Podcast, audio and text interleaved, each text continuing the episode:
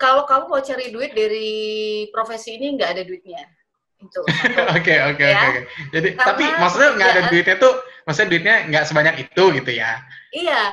Ya. kamu jangan jangan kalau aku selalu bilang tuh pekerja profesi menjadi seorang dosen itu profesi sukarelawan. Tu wa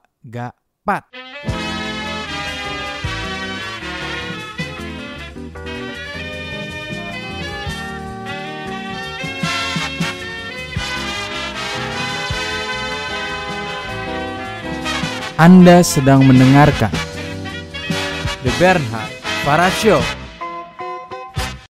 Kembali lagi bersama Kak Anastasia Putri, seorang mantan presenter dan produser SCTV dan sekarang jadi dosen di Universitas Budi Luhur. Aduh, ini nggak habis-habis ya. Uh, pasti kalau pembahasan bareng sama Kak Tasya. Kak Tasya, tadi kan kita udah bahas yeah. banyak banget soal presenter ya di di talk show sebelumnya. Sekarang kita mau bahas tentang kuliah di masa ini dan di masa depan. Wih, di.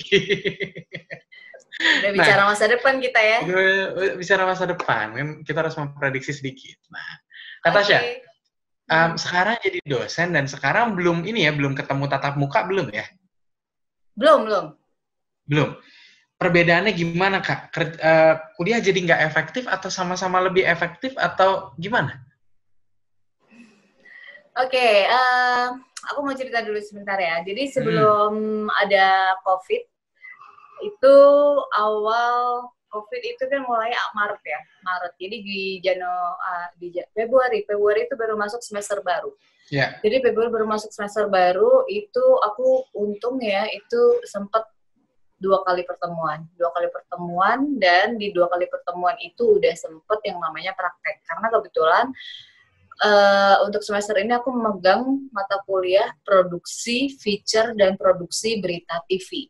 Okay. Di mana dua dua uh, mata kuliah ini adalah mata kuliah praktek. Oke. Okay. Jadi tanpa praktek itu uh, kayaknya apa namanya? Kayaknya mata kuliah ini tuh kayak uh, numpang lewat aja. Jadi harus okay. ada prakteknya. Karena 50% praktek dan 50% teori. Okay. Kalau itu uh, produksi, namanya juga produksi kan, produksi feature dan berita TV. Nah, terus untungnya di di uh, di pertemuan kedua itu aku udah langsung praktek. Hmm. Jadi uh, ketika produksi berita TV, aku udah langsung bikin praktek di pertemuan kedua, udah langsung praktek di studio dan langsung uh, praktek siaran. Jadi okay. begitu begitu masuk ke pandemi dan tiba-tiba kuliah online, uh, kita udah punya bahan nih. Kita tinggal evaluasi hasil praktek yang kemarin. Kita hmm. satu persatu gitu. Dan akhirnya uh, kemudian diperpanjang terus kan kuliah online-nya sampai Nah, kemungkinan ini bahkan sampai akhir tahun ini akan online terus gitu. Nah, itu gimana tuh sampai nah, akhir tahun nih? Ntar praktek yang semester depan gimana? Nah, jangankan praktek semester depan ya, penerimaan masa, mahasiswa baru aja itu gimana ya nanti iya, gitu kan? Iya. Ada orientasi siswa itu ordik-ordik ya, orientasi siswa didik atau apa itu peserta didik, orientasi peserta didik itu kan biasanya juga maba dan lain-lain. Benar, itu kan itu momen seru-serunya kuliah, Kak. Nah, iya kan yang lagi kenal teman baru, tahu uh, iya, kuliah gimana betul. gitu kan. Sekarang semuanya cuma layar kaca aja, udah nggak ada tuh kakak kelas yang masuk aspek adik kelas. Ya kan? Iya, yang yang yang bisa ketemu terus uh, ala-ala minta nomor telepon gitu kan. iya, itu dia. Nanti kan ya, bingung nih caranya minta nomor telepon gimana kan akhirnya mungkin Zoom meeting minta nomor ID ya, ID Nomor Zoom ID Zoom. Gitu. iya, iya, iya. Kayak dulu minta PIN BB ya. iya. Makanya itu. Jadi uh, bicara soal efektif nggak efektif, kita nggak boleh uh, kamu kita sama aja dengan bicara COVID itu efektif atau nggak efektif gitu. Nggak mungkin iya, juga kita bicara yeah. itu kan gitu. Okay. Jadi uh, ini bukan soal efektif atau tidak sih kalau menurut kata secara pribadi yang tadi hmm. kata bilang TikTok itu berdampak buruk atau enggak gitu. Nggak bisa kita bilang bahwa kuliah online itu berdampak buruk, tidak efektif, terus satu hal yang isinya negatif, isinya uh, keluh kesah gitu. Hmm tinggal bagaimana kita mengubah sudut pandang kita aja kan sebenarnya mengubah sudut pandang yang dari kita geser dikit ini kamu bisa lihat ada kursi di situ dan ada boneka di situ yeah. tapi begitu gini kamu nggak bisa lihat bahwa ada sesuatu di situ gitu misalnya okay. Jadi kita tinggal mengubah sudut pandang aja sebenarnya. Itu yang kemudian uh, saya coba transfer uh, ke mahasiswa bahwa yang mahasiswa yang tadinya mengeluh, mengeluh, mengeluh, mengeluh itu menjadi sesuatu hal yang kita harus menghadapi ini sebagai sebuah challenge gitu, sebuah tantangan. Dari okay. satu uh, dari satu hal bisa dibilang tidak efektif karena ini praktek kemudian berubah tidak praktek. Yeah. Nah, tapi dari sisi inovasi kita bisa membuat sebuah inovasi baru.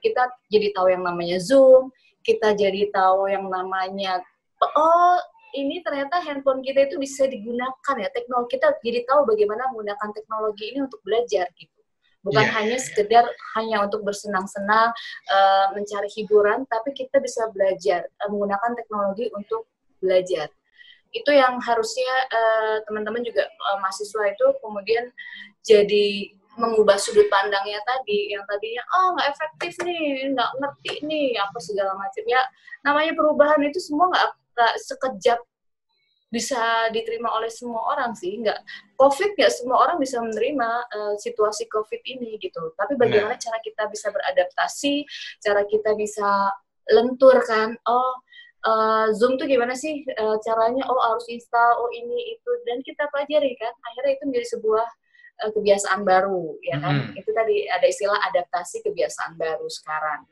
Nah kita nah tapi kan kalau kita ngomongin soal TikTok justru efektif kalau menurutku ya. Ini pandanganku dan pandanganku belum tentu 100% paling benar. Nah, itu kan yeah. ya kalau menurutku efektif banget dengan TikTok cuman nonton satu menit dua menit udah kayak oh ada satu ilmu baru ya kalau memang itu konten edukatif gitu kan ya. Nah tapi kata Syah, ini kan uh, sering juga nih yang namanya broadcasting itu pasti kan lekat dengan kamera, lekat dengan alat-alat yang mahal gitu. Aku aja nih buat nge-setup ini uh, The Mehat Farah Show harus beli webcam yang bagus, harus produksi dengan laptop yang oke okay, dan lain-lain lah istilahnya. Pakai handphone ini katanya bahkan pakai handphone kan sebenarnya kan ya? Iya, iya. Ya, jadi kan sebenarnya bisa aja nih kita pakai handphone dan segala macam. Tapi nih kan, ya. Kalau misalnya uh, dilihat dari efektivitas mungkin nggak efektif dari segi ya tadi kita ada yang alat yang bisa bareng-bareng sekarang harus punya sendiri-sendiri misalnya contohnya gitu kan dan lain-lain. Tapi menurut Katasha nih mungkin ya kalau misalnya ngomongin efektivitas, menurut aku ada satu yang lebih efektif lagi yaitu rekam aja ngajarnya ya nggak sih? Dibanding kita setiap ngajar ada lecture. Nah tapi kan kan belum tentu benar nih. Dan rekaman kan sama kita ngobrol gini kan bisa lebih improve kan, bisa lebih mengerti kan. Nah kalau yeah. menurut Kak Tasya, pengajaran kalau misalnya ini sampai akhir tahun belum selesai juga, terus nanti pengajaran nanti banyaknya tuh via via video yang direkam gitu ya. Menurut Kak Tasya bakal gimana sih? Kita sekarang ini kan sedang menghadapi proses adaptasi yang tadinya bisa kalau kebetulan kalau di kampus Budi Luhur itu sebelum ada pandemi kita memang sudah online. Jadi okay. uh, tadinya uh, persentasinya adalah eh, uh, 70% baru 30% online. Jadi dalam satu semester itu diharapkan empat kali pertemuan secara online. Nah, sekarang 100% online. Nah, itu kan uh, harus menghadapi uh, banyak hal yang harus dipersiapkan. Seperti dari pihak kampus harus menyiapkan bandwidth. Bayangkan dalam satu waktu semua mengakses uh, e-learning gitu. Dalam satu waktu yang tadinya pembelajaran itu uh, di kelas semua pindah ke semua pindah menjadi satu ke ke ke ke satu satu link gitu ya satu link e-learning itu berarti butuh proses kan. Jadi tim IT dari kampus pun juga harus ekstra bekerja keras untuk memastikan itu berjalan dengan baik. Artinya ketika dia buka itu nggak ngehang, itu ada chatting nggak apa bisa dibalas, nggak putus-putus. Terus kita memasukkan materi pelajaran di situ juga bisa dibaca. Itu juga proses sebenarnya. Jadi uh, mahasiswa itu juga sedang proses adaptasi. Bagaimana yang tadinya setiap hari dia harus uh, bisa ketemu sama dosennya, ini jadi nggak ketemu dosennya. Tapi kemudian yang tadinya dia nggak apa uh, bisa dijelasin dengan contoh-contoh, sekarang harus lihat powerpoint, terus ini maksudnya apa ya, hmm. ini apa segala macam. Nah, ini artinya apa? Di ya ya ada ya istilahnya tatap muka aja belum tentu ngerti, apalagi nggak ada tatap mukanya gitu kan Nah, itu proses yang akhirnya kemudian uh, pelan-pelan di-adjust antara mahasiswa, kebutuhan mahasiswa dan kebutuhan dosen. Uh, kita saling adjustment, uh, kurangnya apa dari dosen dan kurangnya uh, mahasiswa juga diharapkan mengerti, dosen diharapkan mengerti. Dua-duanya harus uh, saling adjust kan, sampai akhirnya kita satu frekuensi bahwa ayo kita sama-sama merasakan ini ini kesulitan bersama, bukan kesulitan satu kampus, dua kampus, seluruh dunia tuh bayangin ya, uh, tidak hanya di Indonesia yang negaranya masih negara berkembang, negara maju seperti Amerika pun itu mengalami kesulitan yang sama dari akses internet. Jadi akses internet dan uh, beberapa beberapa perusahaan-perusahaan, uh, sorry, sekolah-sekolah desain mode uh, di dunia, di, di apa sekolah misalnya di Paris, di Prancis dan di New York dan lain-lain, mereka sekolah fashion harus praktek kan Nah, tiba-tiba tidak ada praktek, tiba-tiba harus semuanya dilakukan melalui uh, virtual. Itu juga butuh adjustment juga. Artinya sama-sama ini kita semua belajar dalam uh, situasi yang dipaksa kan. Akhirnya dalam situasi yang sulit ini semua dipaksa untuk mau kayak Benhard.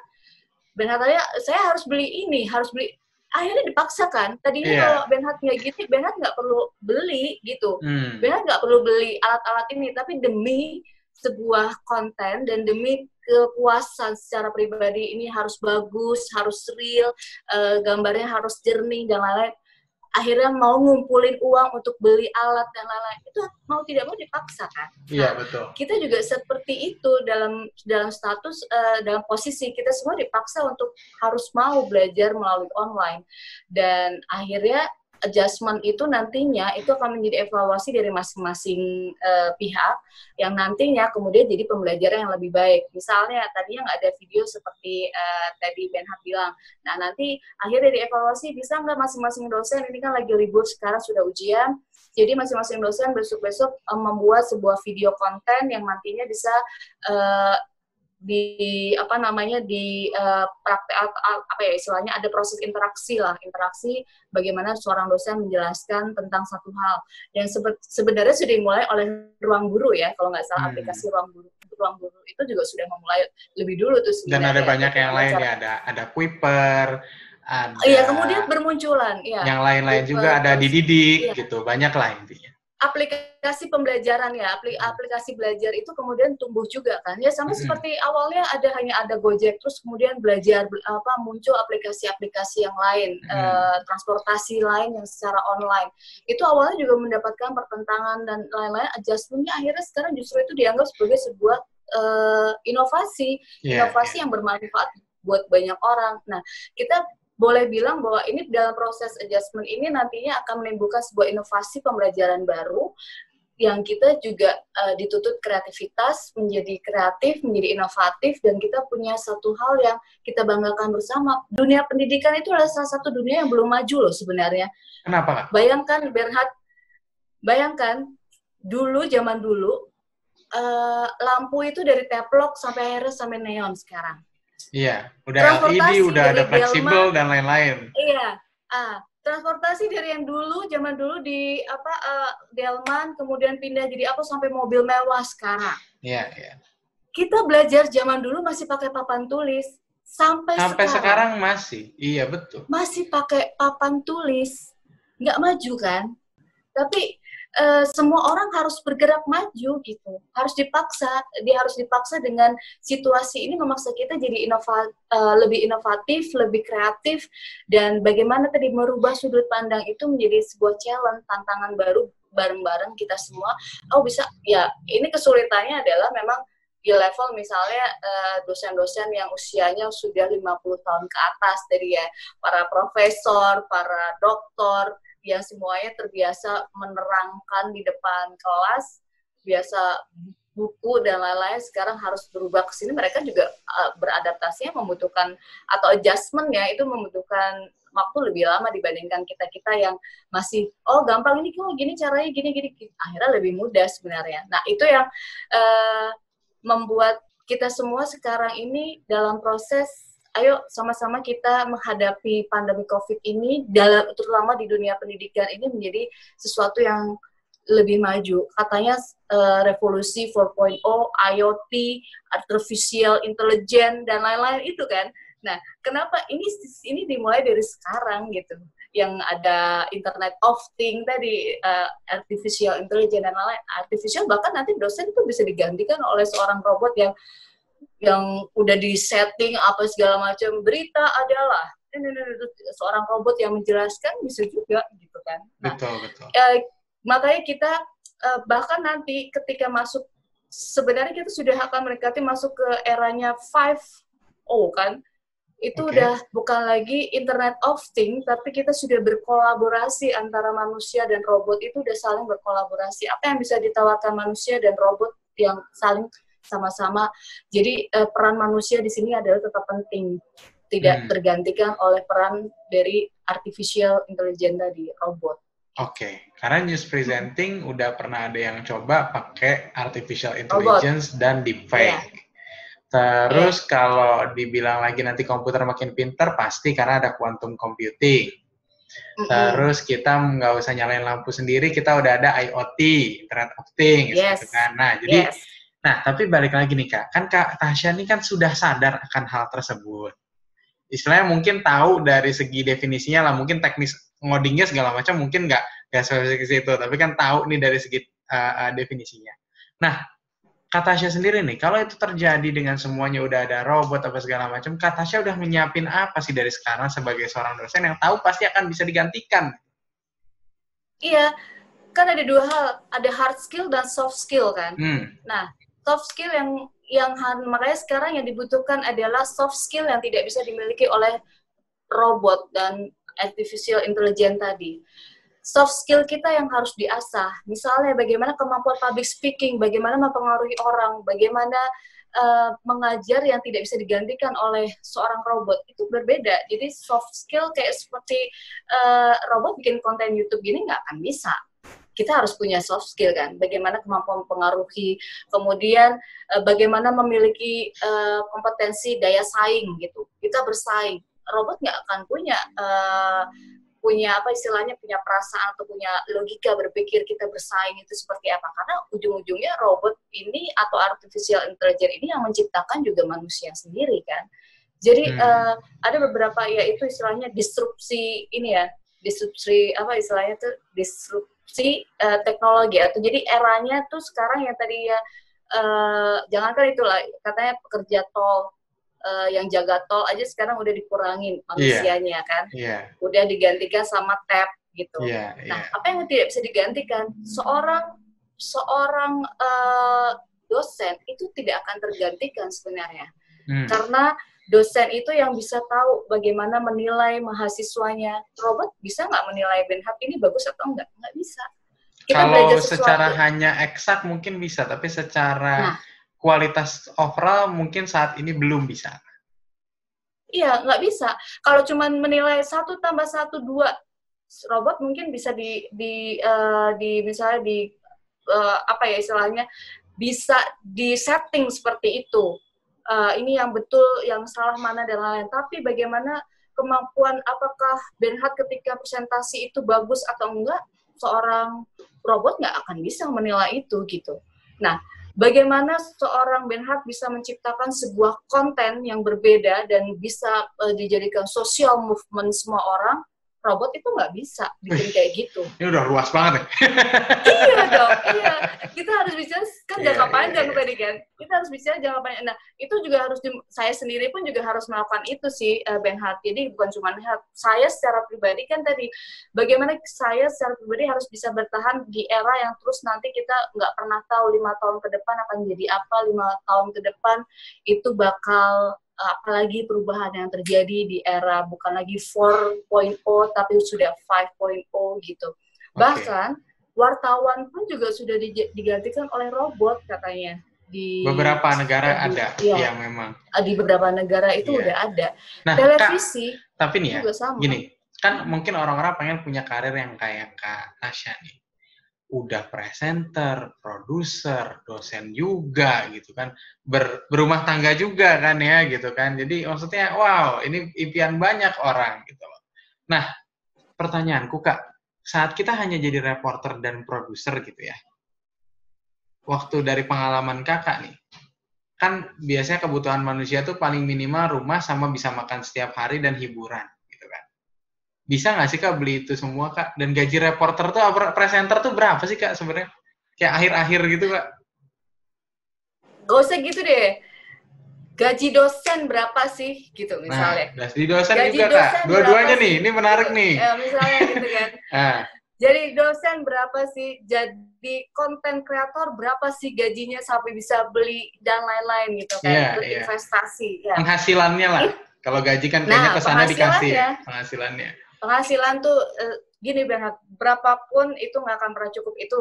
Tapi yang kuncinya adalah bagaimana kita uh, apa ya? Bagaimana kita bisa menghandle atau mengatur dari sisi keuangan. Jadi gini. Hmm yang menarik adalah ketika saya memutuskan untuk membeli rumah, kemudian berinvestasi dan lain-lain, itu tahu nggak? Saya dapat dapat pencerahannya itu dari seorang driver.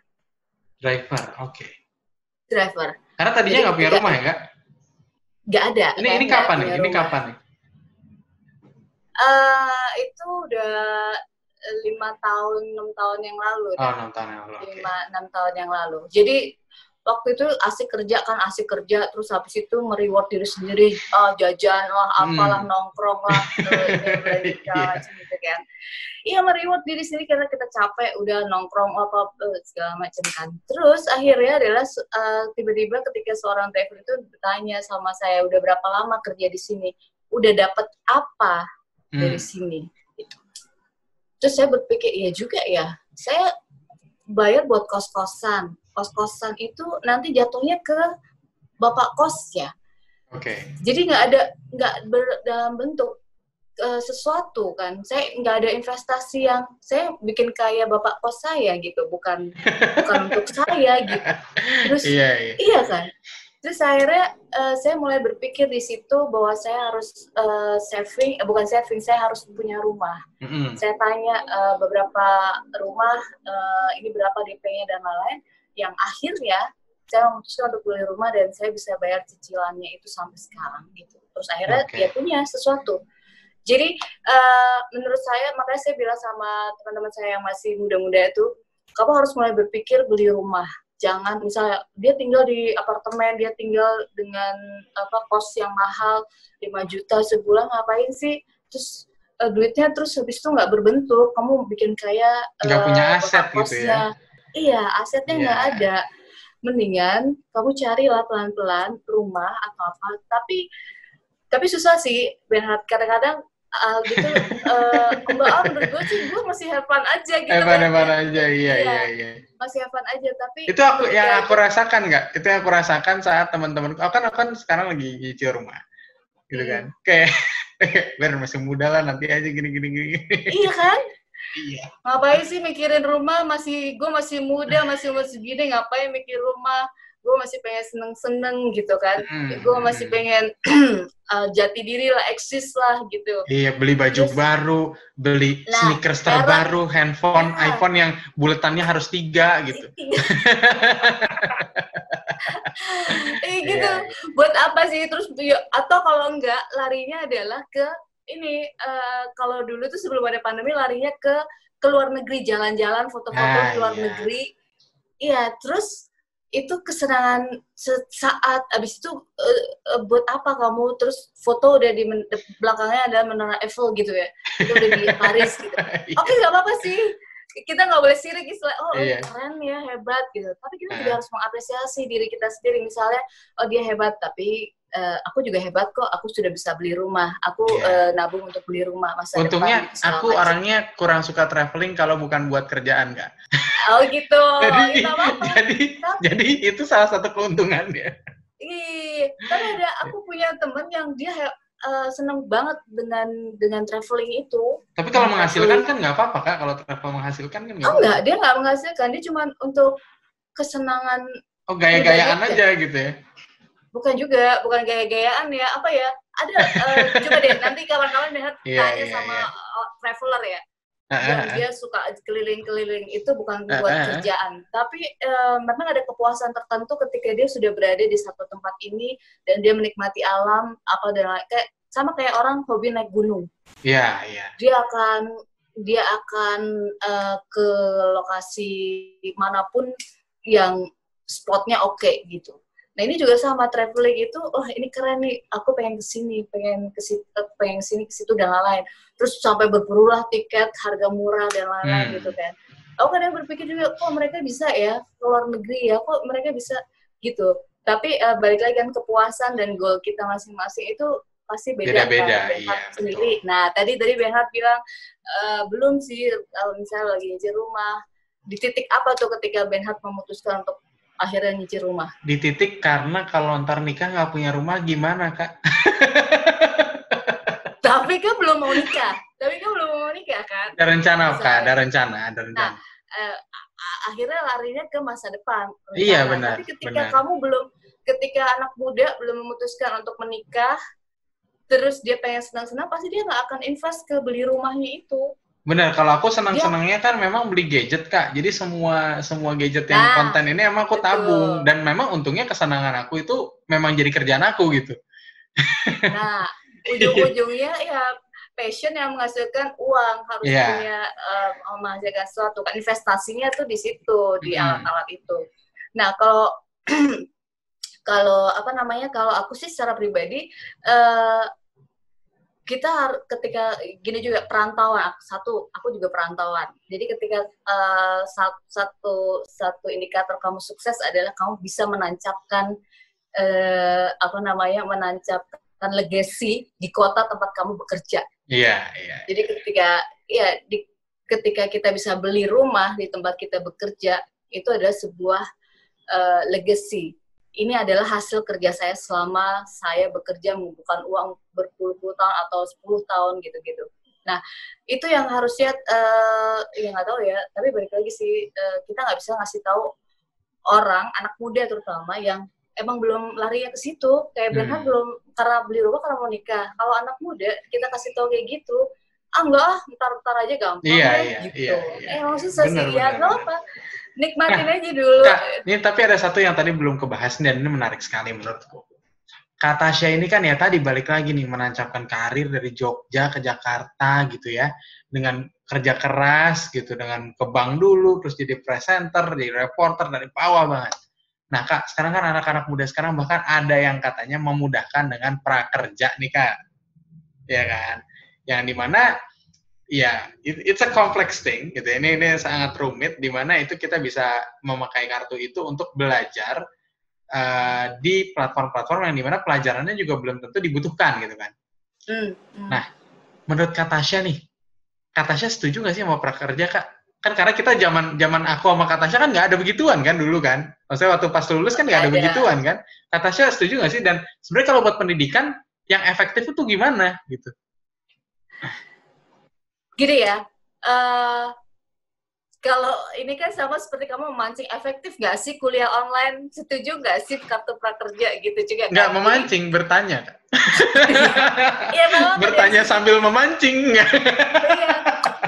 tapi intinya gini ya, ya, kalau ya. kalau saya balik lagi mm-hmm. setiap kebijakan yang keluar apa pun itu pasti mereka sudah melewati berbagai macam simulasi pasti. proses dan lain-lain. Pasti ya udah kan? dengan banyak perundingan dan lain-lain pasti. Nah, artinya itu pasti sesuatu hal yang baik, sesuatu hal yang positif. Nggak mungkin kalau ini nggak baik kemudian disosialisasikan, kemudian uh, dikeluarkan kartu ini. Itu intinya.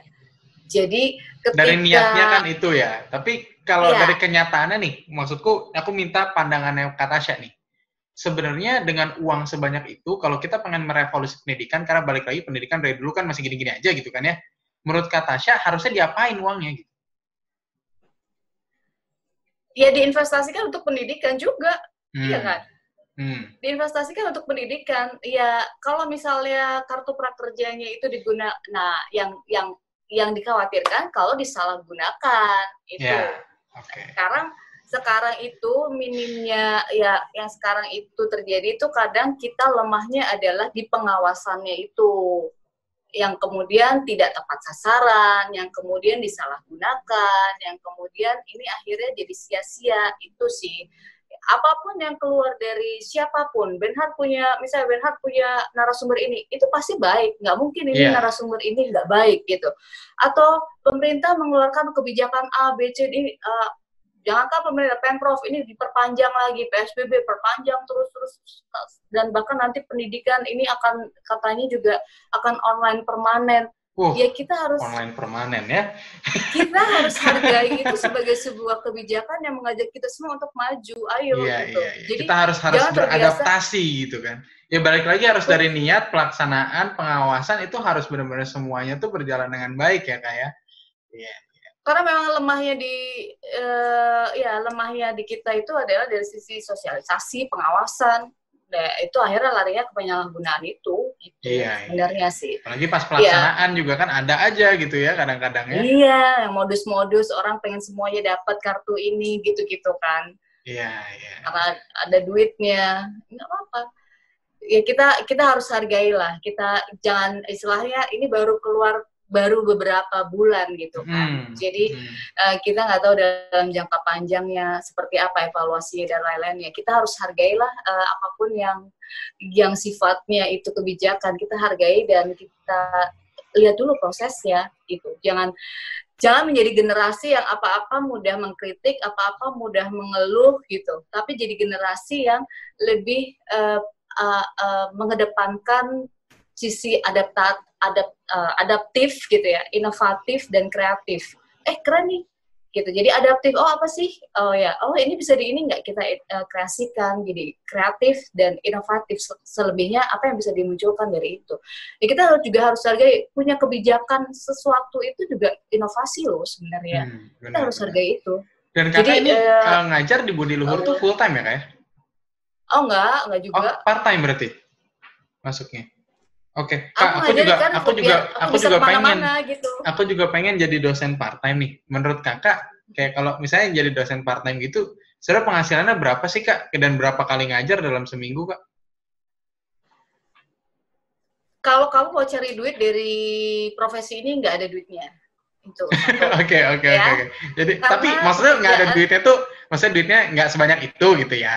iya, Iya. kamu jangan jangan kalau aku selalu bilang tuh pekerja profesi menjadi seorang dosen itu profesi sukarelawan. Setuju, setuju. Jadi eh, kamu harus kaya dulu, istilahnya ya bukan kaya lah, istilah kamu mapan Cukup secara sustainable, finansial, sustainable Iya. di finansial, ya. Eh, mapan secara finansial, terus akhirnya kamu pengen eh, istilahnya hanya untuk eksis bukan eksistensi ya, Untuk Eh, menyalurkan apa- ilmu yang kita punya ke orang lain. Ya, kamu punya ya bisa bo- boleh juga sih kalau ujungnya eksistensi ya boleh juga. Ya itu kan apa-apa. pilihan masing-masing. Ah, ah, ah, bonusnya Iya. lah, bonusnya Atau kamu pengen ketemu banyak mahasiswa baru, mahasiswi baru gitu kan? Ah, ah. boleh, itu boleh juga Iya. kok. Jadi dan itu bikin kamu awet muda loh. Kalau kamu gaul sama mahasiswa-mahasiswa gitu itu bikin kamu Oh iya, awet karena muda. kita nggak boleh kalah skincare-nya, Kak ya? Iya betul. Iya, itu iya. bener. Jadi kalau kamu mau jadi dosen, balik lagi kita nggak bisa ngomongin nominal. Mm-mm. tapi ada kepuasan ketika kalau kalau saya secara pribadi kepuasannya adalah ketika tiba-tiba dia sudah sukses bekerja di satu perusahaan terus dia mengingat saya kembali gitu.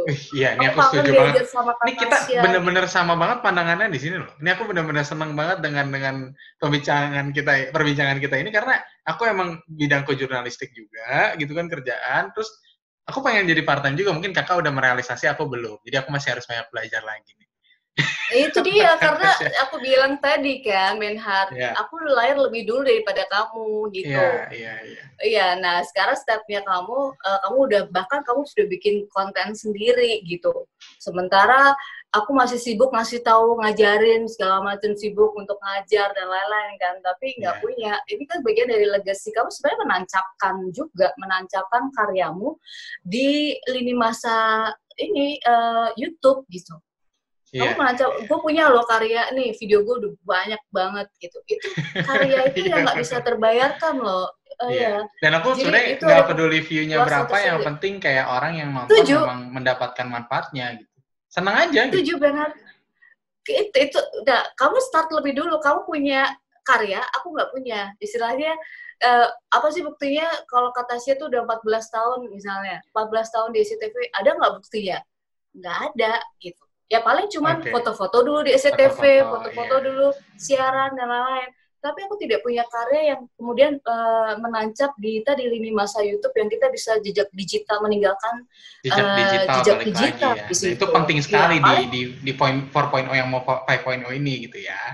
Iya, Iya. ya sekarang aja aku juga baru mulai di eh, yang aku punya paling cuma Instagram dan aku juga bingung ini harus memulainya dari mana misalnya Iya, saya mau iya.